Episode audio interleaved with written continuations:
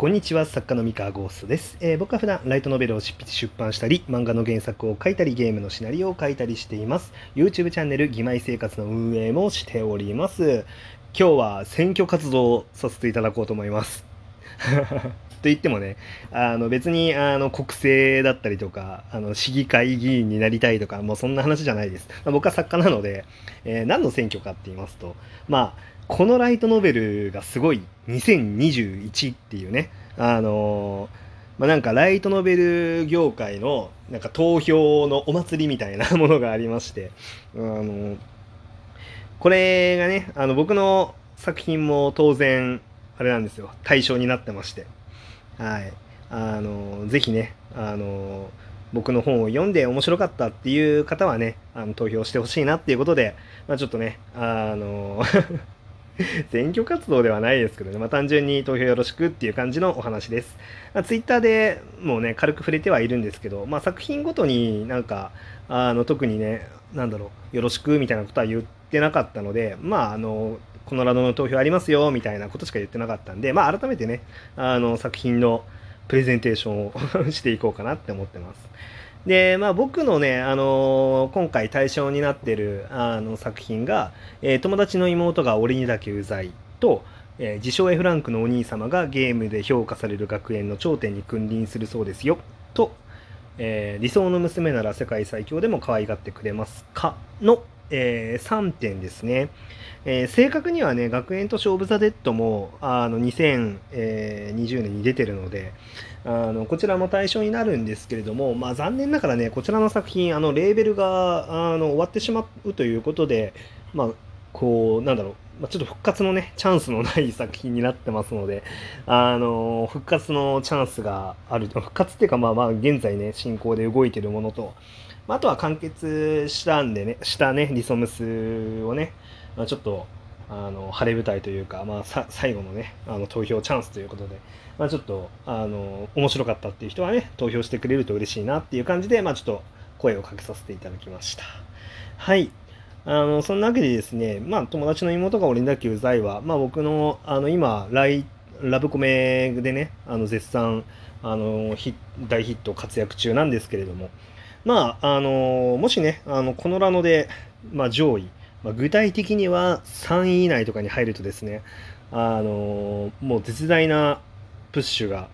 まあ、あるわけですよ。書店さんね、あの、このラノのコーナーとか作ってて、あの、3位まではめちゃめちゃ目立つんですよね。で、まあ、1位取るのがね、最高なんですけれども、まあ、あのー3位まであの目立つんですね。で、こうするとですね、まあ、一気に部数が上がるわけですね。でまあ、部数が上がるとどうなるかっていうと、あのさらに印税が入ったりとかあの、まあ、もっとねあのいろんなお客さんに広まることによってメディアミックスのチャンスが増えたりとかするわけですね、まあ、アニメのプロデューサーとかもねやっぱり人気の作品なんだなこの原作ってなるとあの手を伸ばしやすいと思いますしね、まあ、なんで、まあ、いろんな展開が、まあ、ありそうだったりっていう、まあ、なんか期待があったらねあのヒットしてる作品なんですけどさらにヒットするためにねあの出ていただくと応援していただくとまあ嬉しいことがあるかもしれないなっていう話ですね。あちなみになんですけれどもえーっとになんだっけなえーっとそうあの僕はねあの最近あの なんだろうインドに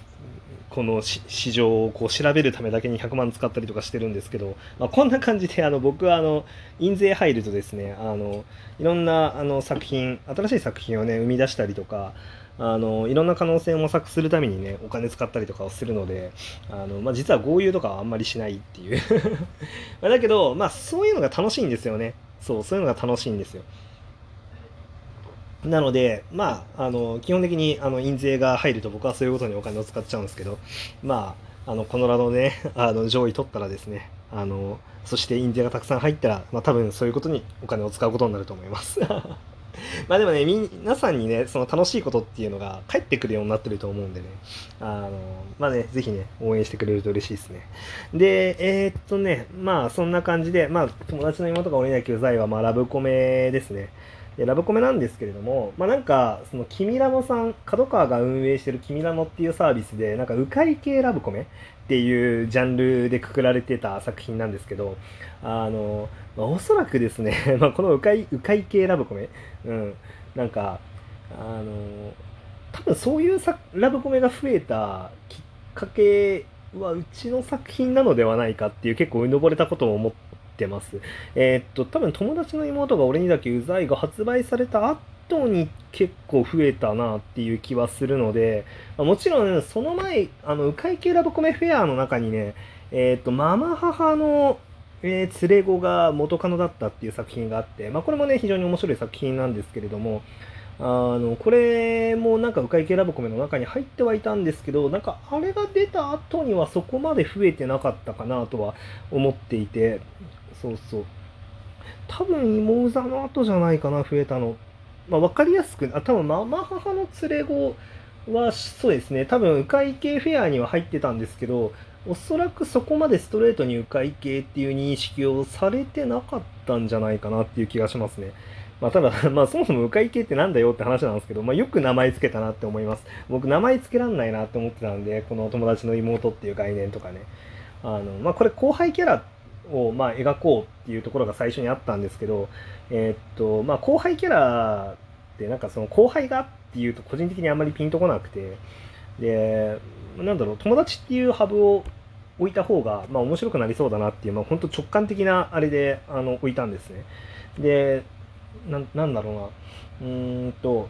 まあ、僕が思う後輩系のラブコメの美味しいところっていうのがやっぱり学年が違ったりとかすることによってその同じイベントを体験できないとかあの同じ教室であの、ね、あの近くの席で、ね、お話ができないとかそういう微妙な距離感っていうところがあの、まあ、美味しいところだなと思っていて。で、まあ、よくねその友達の妹が俺にだけうざいはあの、まあ、うざかわラブコメではあるんだけれども、なんかクリエイター要素があるってことで、あの、なんだろう、ななんでクリエイター要素があるのとか、あの、クリエイターものみたいな感じのこと言われちゃうんですけれども、え、ー、と、違うんですよね、これ。まあ、これはね、僕がもうちょっとね、あの、うまく、そういう部分を強調して書いた書いてたら、まあ、もっと誤解はなかったのかなって思うんですけど、まあでも、あの好きでいてくれるね、読者さんは、みんな僕の意図っていうのはある程度察してくれて読んでくれてるなとは思っていて、あの、なんか、誤解同盟っていう、まあ、その、ゲーム制作サークル、あの、そのチーム、チームの中で、あの、唯一、あの、違う、その、チームの中で唯一距離のある位置にあのヒロインのいろはがいるんですね。であのなんだろう友達の妹っていうポジションもあのあのチームの中で唯一ちょっと離れたところにいるんですよ。なんでかっていうとまあ主人公のアキテルもあの友達のオズマも、えー、2年生なんですね。まあちょっと正体隠してますけど、まあ、巻貝のまこっていうまあまあ、キャラクター、まあまあ、月登真城なんですけど、これも2年生なんですよ。で、同じ教室なんですね。で影石すみれっていう教師もいるんですけど、もうこれも、あの、主人公たちのクラスのあの担任教師なんですよ。でなので、あの、実は、あの、同じチームの中なんだけれども、1人だけ、あの、学年が違うことによって物理的な距離が遠いんですよ。で、物理的にも、まあ、関係性的にも精神的にもちょっとだけ距離が遠い。で、この距離の遠さ、この1年のズレっていうところが結構僕の中でこのラブコメの、えー、まあ、大事なところなんですよね。で、同じ夢を持って、同じ目標を持って一緒に頑張っているんだけれども、一人だけ離れた場所にいる。っていう、この、これがないと、まあ、ちょっと話が前に進まないというか、あの、前に進まないって言ったら変な話なんですけど、えー、っと、ここで描きたいものが描ききれない。いや別に実はクリエイターでも、ものじゃなくても何でもいいんですよね。あの、まあ、それこそ、あの、スポーツだっていいし、あの、だからスポーツにしちゃうと本当スポーツものになっちゃうから なかなか難しいんですけど、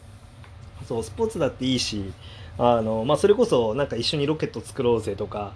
なんか、あの、一緒に電波塔立てようぜみたいな、なんかそんなんでも何でもいいんですけど、まあ、とにかくあいつらが一緒に何かを作ってるっていう状態が必要だったのでまあ、そういう意味で、まあ、選ばれたのが、まあ、ゲーム制作だっただけっていう感じですね。まあ、ゲーム制作だったら自分のあのノウハウを使えるっていうのもあったんですけど、まあ、そういうラブコメになってますと。で、まあ、その迂回系ラブコメは個人的になんかそういうところがちゃんと描かれてると迂回系ラブコメとして美味しいなっていうふうに僕的には思ってますと。え、そんなね、芋うざ、ぜひ投票お願いします。はい。そう、これ選挙活動でした。もうね、10分経っちゃった。あの、自称 F ランクとリソノスもじっくり語りたいんだけど、もうごめんなさい。さすがにあと2分じゃ語れないんで、あの、自称 F ランクもね、頭脳バトルで、あの、主人公が、ね、めっちゃ強いと。で、これね、今ね、もう10巻、もうすぐ出るんですけど、あの、いや、めちゃめちゃやばいっすよ。あのこれマジであの自称 F ランク途中で読むのやめてる人はもうぜひ読んでください。めちゃめちゃかっこいい。やばいですね。絶対みんな自称 F ランク途中まで読んでる人は想像もしない方向に話いってますか